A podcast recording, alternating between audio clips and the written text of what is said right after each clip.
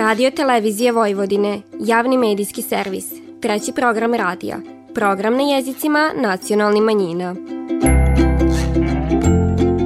Vi slušate emisiju Radio Spektar.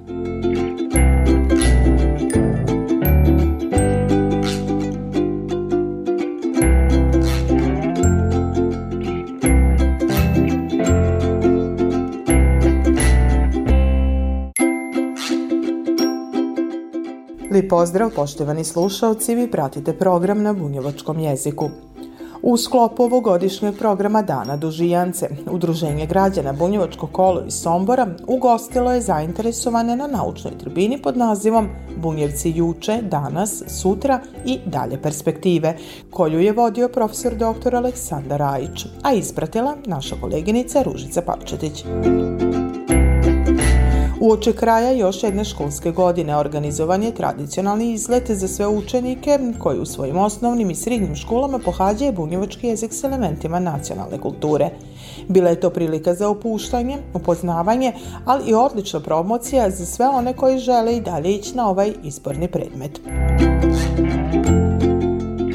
Brojni su običaji koji su, zafaljujući svojim izgledu, jedinstveni za bunjevačku zajednicu. Med njima je svakako i običaj kraljica Nadove, koji su izveli članovi kulturno-umetničkog društva Aleksandrova iz Supatice.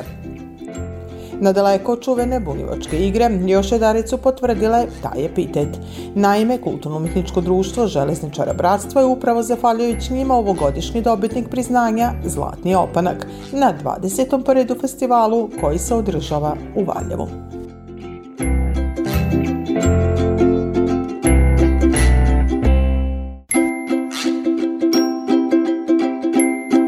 Slušate program na bunjevačkom jeziku.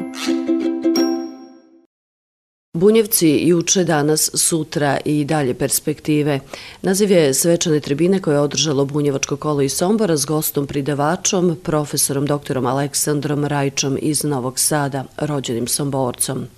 Svoje izlaganje profesor Ajić temelji na 15-godišnjem radu i istraživanju tema koje se tiču bunjevačke nacionalne zajednice s posebnim naglaskom na demografske promjene, ali i moguće odgovore na pitanje da li su bunjevci na kraju vika nestajanja ili na početku obnove i razvoja. Najpozitivniji su uslovi za bunjevce bili početkom 19. veka kad su oni proizvodili pšenicu koja se prodavala po visokim cenama, zato zbog ruskog turskog rata nije moglo da izvoze pšenicu iz, iz Rusije i tako je došlo do poremeća, odnosno povećanja cena pšenice.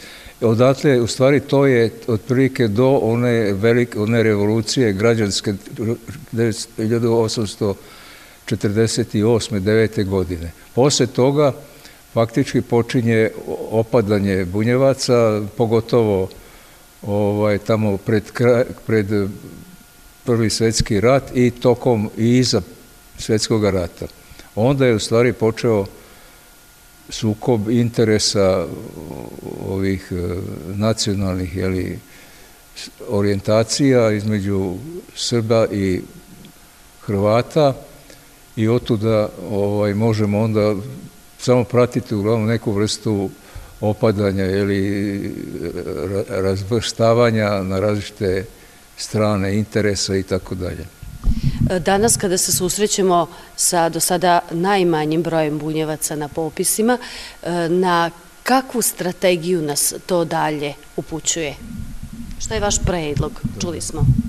Pa tu je pre, pre svega u svojim redovima ima da se srede, da zaista to bude jedna solidarna nacionalna manjina, odnosno da, da se to ona del, organizuje i pokaže kao civilno društvo, to znači neka vrsta paraleli, paralelizma sa ovim državnim sistemom, jeli, znači ono što mogu na sobstveno samo, samo ovaj, interesima sami sa sobom da se snađu, da orientišu.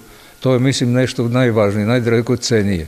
Međutim, razumijem se okruženje društveno, evropsko ili i ovde kod nas, ili kako će se odvijati, od toga će zavisiti i šta će se sa bunjevcima događa. Naime, to je sad pitanje da li, da li će se nastaviti taj opadajući razorni, da kažemo, demografski proces ili će se, ili će nadjačati kulturni, kulturna orijentacija koja onda znači i e, traganje za načinom kako da se društvo organizuje, da bude uticajno, da da orijentiše svoju omladinu u školovanje ka viš, višim naučnim znanjima, jer je otprilike to bi tako trebalo moglo da se kaže. U prigodnom muzičkom programu je nastupio Luka Merej na klarinetu, maturant Srednje muzičke škole Petar Konjović u Somboru. Vi slušate program na bunjevačkom jeziku. Približavanje kraju. Još jednoj školskoj godini bila je prilika za tradicionalno okupljanje svi oni koji su u njoj pohađali izborni predmet bunjevački jezik s elementima nacionalne kulture, a med đacima već dobro poznata ekskurzija i ovog puta organizovana na Salašu Đorđević i to zahvaljujući Nacionalnom savjetu bunjevačke nacionalne manjine i fondaciji Mio Mandić. Tom prilikom divanili smo s predsjednicom savjeta Suzanom Kojundžić-Ostojić već nam je tradicija da dođemo na Đorđević Salaš iz razloga zato što ima baš puno dice i treba od jedan put imati kapaciteta prosto da se prime ta dica za ručak i tako dalje. Danas nas ima oko 200, čekamo sad još drugu grupu da dođe. Sve ukupno, zajedno sa srednjoškolcima koji su takođe ovde danas nama, imamo da i god oko 300 dice, ali svakako da se nadamo i ove školske godine koja dolazi, da će se taj broj povećati i da će nas u ovom društvu u kojem nas ima biti što više. Jednostavno jedan lip, opušten dan u ovom vrimenu koje nekako mi se čini od one korone koje nas je zahvatilo pa sve do ovi nemili događaje koji su bili, da je potrebno jedan, jedno vrime, jedan prostor da se obezbedi dici da se osjećaju sigurno, da se, da se druže, da se upoznaju, zato što mislim da je ovo karakteristična ovaj, i ekskurzija i izlet, potom što ovde dođu dica iz svih škola koji pohađaju bunjevački i sad već imamo i oni koji su odrasli, očli na studije i tako dalje, ali tu se sklapaju i poznanstva koja će sigurno kroz život, ja se nadam, nigovati. I eto da pozovem sve one koji budu u dilemi ili, ili dobroj volji da upišu bunjevački svakako da nam se pridruže. Kako ističu pridavači, ali sama dica, izleti su što god što se čeka, o čemu se pripovida. Prilika je tom za upoznavanje, ali i najbolji način da se vidi šta se sve na časovima bunjevačkog uči. Upravo izlet najsličniji ovom izbornom predmetu na kojem se znanje stiče kroz praktičan rad, kroz sigru i kreativnost. Potvrđivaju to pridavači Slađana Marković-Štetak i Jadranka Tekvicki, koja je ujedno i predsjednica odbora za obrazovanje u Bunjevačkom nacionalnom savitu. Ambijentalna nastava je nešto što mi svakako i radimo, a evo imamo priliku i danas da ovaj, izvedemo isto, isto to napolju smo uživamo i mislim da su mnogi od njih i jedva i čekali posle jeli, dugog vremena provedene u učionicama, evo sad smo konačno napolju, uživamo i mislim da je ovo pred kraj školske godine baš jedna dobra prilika da se druže, da se upoznaju, da se upoznaju sa drugarima iz drugih škola.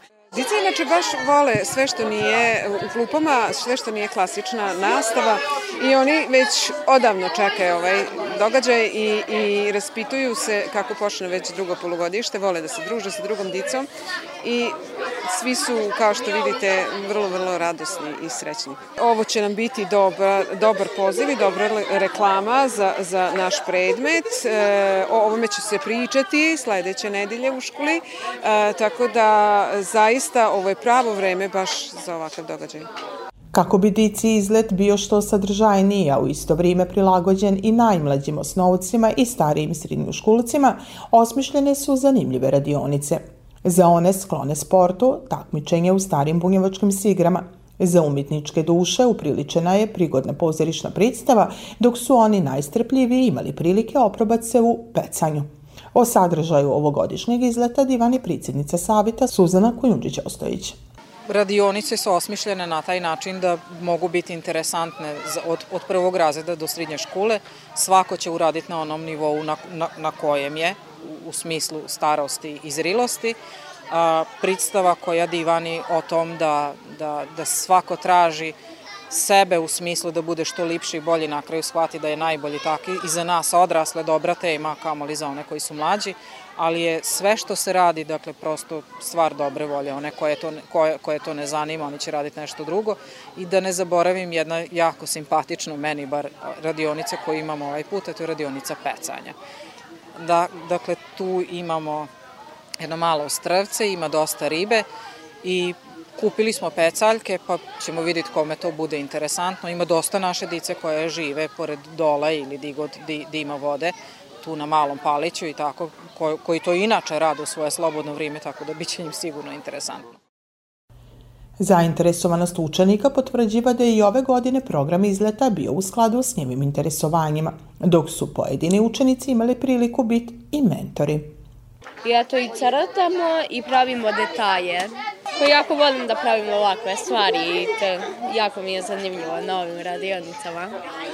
Kad smo stigli, dobili smo sendviče da doručkujemo, onda smo se malo igrali i sad radimo ova srca u rad, ovoj radionici. Može da se lepe šljokice, da se boji temperama, pa to se zaveže se sa ovom slamom od gore i onda i onda može kao ogrlica ili narokvica da bude. Imali smo sportske aktivnosti, na terenu sa futbal se naravno igrao futbal, mi smo igrali košarku i još se igrala i košarka i futbal čak i na košarkaškom terenu. Vidim da ima mnogo bunjevaca i to me ovaj, usrećuje da puno njih vole bunjevački jezik i mene zanima da ga naučim da mogu da se sporazumem s drugima i zanimljivo mi je jer nisam očekivao da će nas biti ovoliko. Uh, jako je lepo. Ovaj, u suštini, ja sa svojom majkom uh, pravim kreativne radionice u Čonaplji, pa ja jako volim decu, pa volim da im pomažem. Uh, mi srednjoškolci smo došli od prilike čak i da promovišemo bunjevački jezik, da deca nastave da se školuju na bunjevačkom jeziku. Po prvi puta, zafaljujući mogućnosti u okruženju u kojem su dica boravila, organizovana je radionica pecanja. Tihomir Vrbanović ovog puta bio je zadužen da dici prinese znanje vezano za svoj hobi, a kako divane polaznice ove radionice, ona je bila pun pogodak. U dogovoru sa vlasnicima Salaša Đorđević e, bilo je da oni imaju jedno lepo veštačko jezero na kojem ima dosta male ribe i eto prvi put smo odlučili da, da i pokažemo deci i taj vid zanimacije i hobija to je jedan vid uživanja, druženja u prirodi na čistom vazduhu i eto tako da koliko imamo tu desetak pecaroša, što muško, što dečaka, što devojčica, lepo se zabavljaju, riba lepo radi i nadam se da će i svake godine biti ova radionica. Pecanje je jako dobro i sad smo upecali više. Pecamo ovaj, sa drugarima, sa bratom i tako. Pecala sam dve ribe i jako je lepo i ponosna sam na samu sebe. Danom provedenim u prirodi kroz sportske aktivnosti, kreativne radionice i priliku za upoznavanje zaokružen je izlet za sve one đake koji u svojim školama pohađaje izborni predmet bunjevački jezik s elementima nacionalne kulture, koji je uveden školske 2007-2008. godine. Vi slušate program na bunjevačkom jeziku.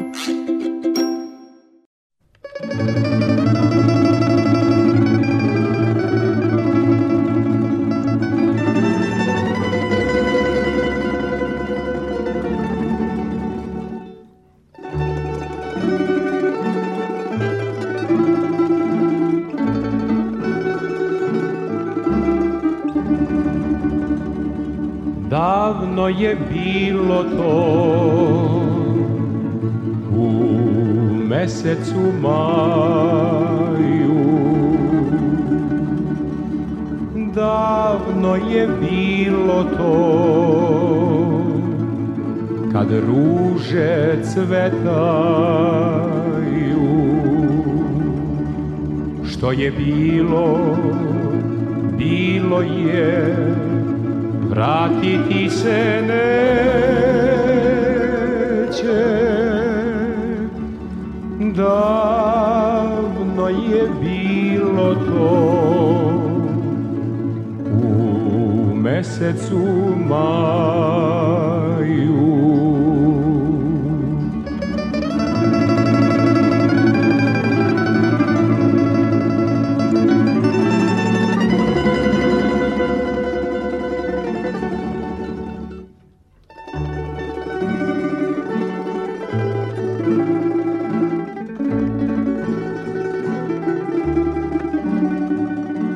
Sećaš li se Dragana kad smo bili mali?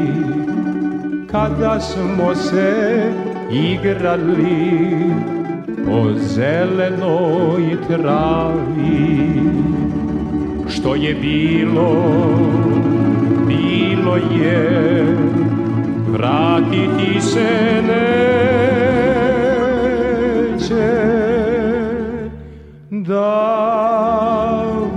je bilo to u mesecu maju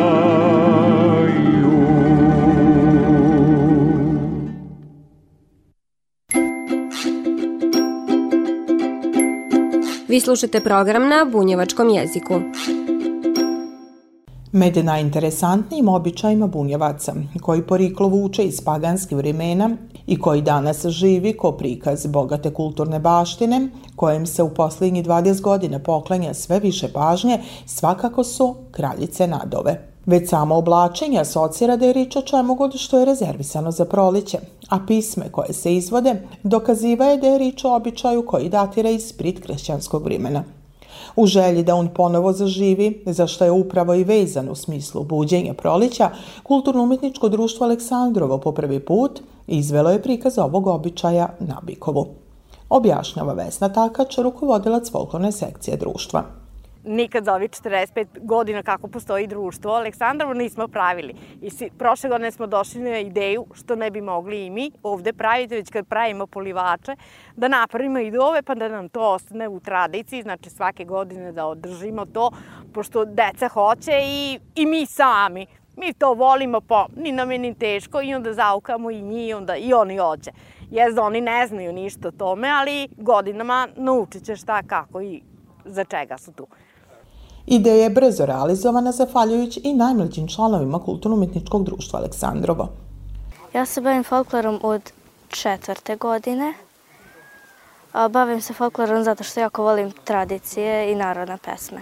Jako volim ovo druženje kad se oblačimo i igramo. Vrlo mi je drago i vrlo sam sretna što sam deo ove ekipe. Ovo mi je e, jako zanimljivo što nosimo ove e, nošnje i da pevamo i mi smo učili pesme, mi idemo selu od dvora do dvora kad se cigo zaželi i te dečije pesme. Ovaj običaj praktikovan je prvog i drugog dana duhova, odnosno nadove, kad su brataca, kapije i penđeri okićeni zovom.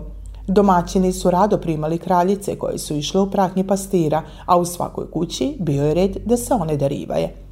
Domaćin kraljicama ove godine bio je Grko Pećerić na svojem salašu na Bikovu. Kako divani, ko mali ne sjeća se da su kraljice išle po salašima i selima. O tom je samo slušao od stariji, ali se rado prihvatio učestvovanja u ovom običaju. Dan je posljedan zato što se dove kite. Znači, salaš se kitu, kuće se kite sa zovom. Šato. I to, zovo je isto jedno drvo koje je ujedno i lukovito drvo. Šato. Ja znam da se u treći dan dova se skidali listovi sa nakita, se to ostalo i čuvalo i to je ličilo ranješka. To. Ta ljudi su, stari ljudi, to se išlo u crkve, kada je to obavezno, kada su crkve posjećivale na te dane, to. A mala dičica, oni su kraljice bile škalce i to oni su, tu ih bilo isto radost i, i škado srca radost na njim bila škado, kad su i oni učestvovali u, u, u tim svečanostima. Oživljavanju ovog običaja Bikovčani su se rado prihvatili, posebno oni koji drže do tradicije. Ko što je Kata Jarnjević. Držim koliko znam bunjevačke običaje. Prihvatila sam ovde kod Vesne da na ovaj salaš dođem. Isto tako pozivam na Bikovo kod pokojnog Terejske Andrije Romić, znači to je njihova kuća, da i tamo Bikovčani vide, jer na Bikovu se za taj običaj još ne zna. Curice obučene u bilo šlingovanu nošnju sa šarenim krunama ukrašenim perlicama, pantlikama i ogledalcetom, bosi nogu i u pratnji pastira su posle prikaza običaja na salašu obašli i bikovo. Ustaj car carice, ustaj car carice, ljeljo, čuju se kraljice, kraljice ljelja. Otvaraj sanduke, otvaraj sanduke ljelja. Padali jabuke,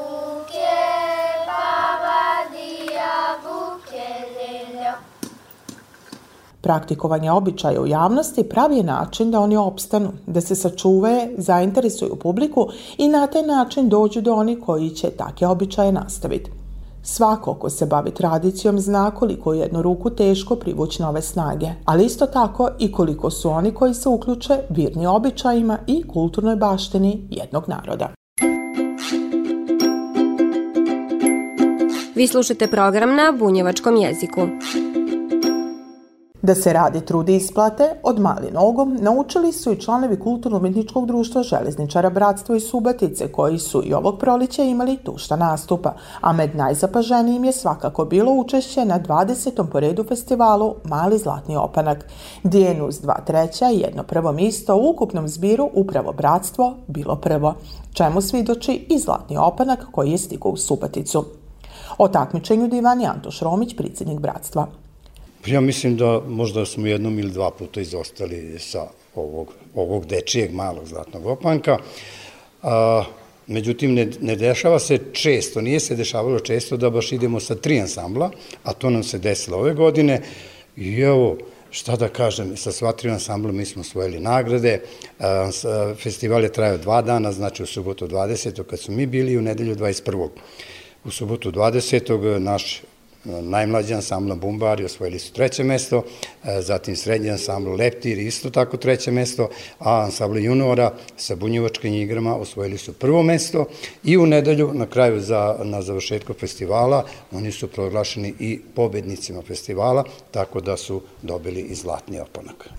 Zadovoljstvo tim povodom nisu krili ni članovi bratstva.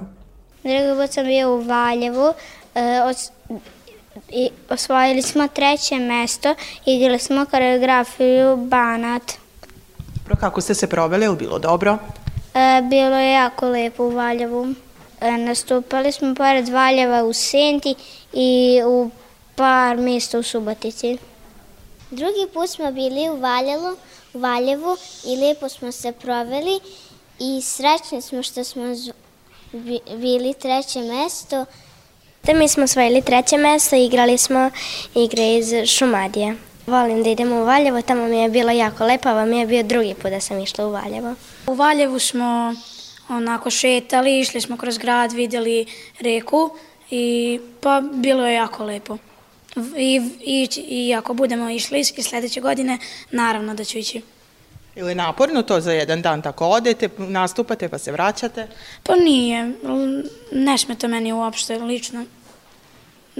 Sve jedno mi je zato što se lepo provedam.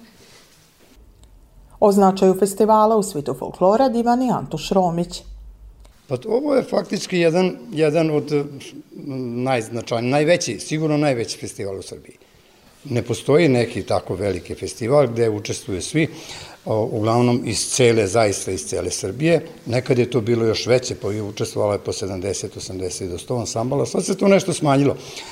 Svi ostali festivali su uglavnom onako, da kažemo, regionalni vezani za jedan region, šta je znam, Požarevac, Jagodina, tamo dole, Kruševac. Nama je daleko da idemo na te i ovo nam, mi gdje god krenemo, mi smo najdalje. Znači, bilo koji festival, Suvoca je naravno najdalja, sve moramo ići prema jugu, sad da li do zapadne, centralne, istočne ili skroz južne Srbije, to je ipak nama dosta, dosta iziskuje troškova i, i e, ne isplati nam se ići baš za jedan dan.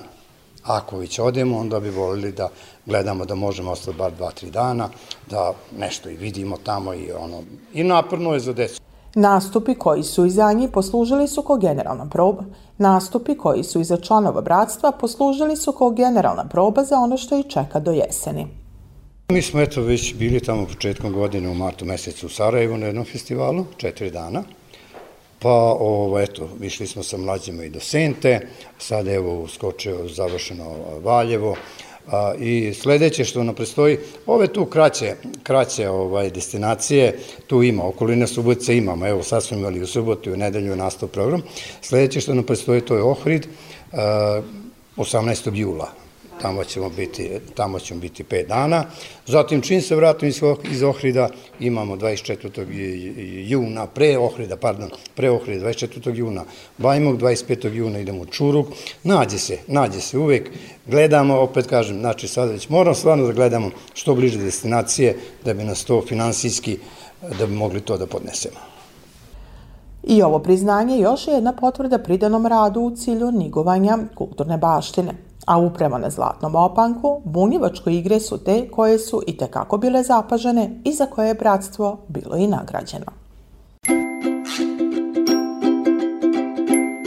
Vi slušate program na bunjevačkom jeziku. Kopa cura vinograd, vinograd Otud ide momak mlad momak mlad Dobro jutro, curo mala, jesi li okopala vinograd? Dobro jutro, curo mala, jesi li okopala vinograd? Danas kopam jedan sat, jedan sat a sutra ću ceo dan, ceo dan. Iz kolibe majka viče šta se tebe tiče mangupče. Iz kolibe majka viče šta se tebe tiče mangupče. Poštovani slušalci, slušajte nas svakog petka od 14 sati i 15 minuta na radio talasima 100 MHz trećeg programa radija, Radio Televizije Vojvodine. Ovo izdanje je za vas pripravila i kroz emisiju vas vodila Nataša Stantić. Do slušanja kroz nedelju dana, svako dobro i s Bogom. Otkud ideš, Anice, Anice? Idem iz Ravanice, Ravanice. Prevedi me preko druma, ne znam gde je Ruma odavde. Prevedi me preko druma, ne znam gde je Ruma odavde. Otkud ideš Nikola, Nikola. Idem iz Krušedola, Krušedola Ljubio sam Krušedolke, najlepše devojke garave.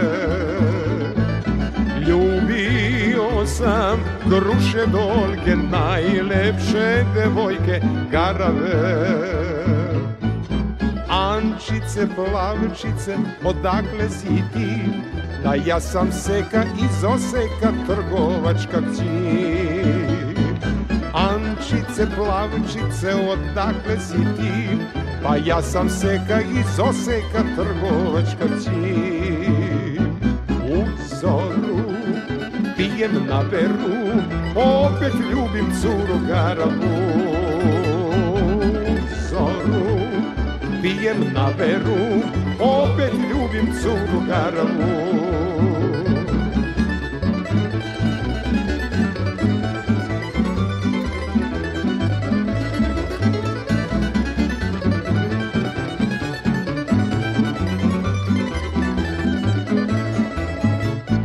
Ančice, plavčice, svaka tebi čest, volo bi te poljubiti nego drugi šest.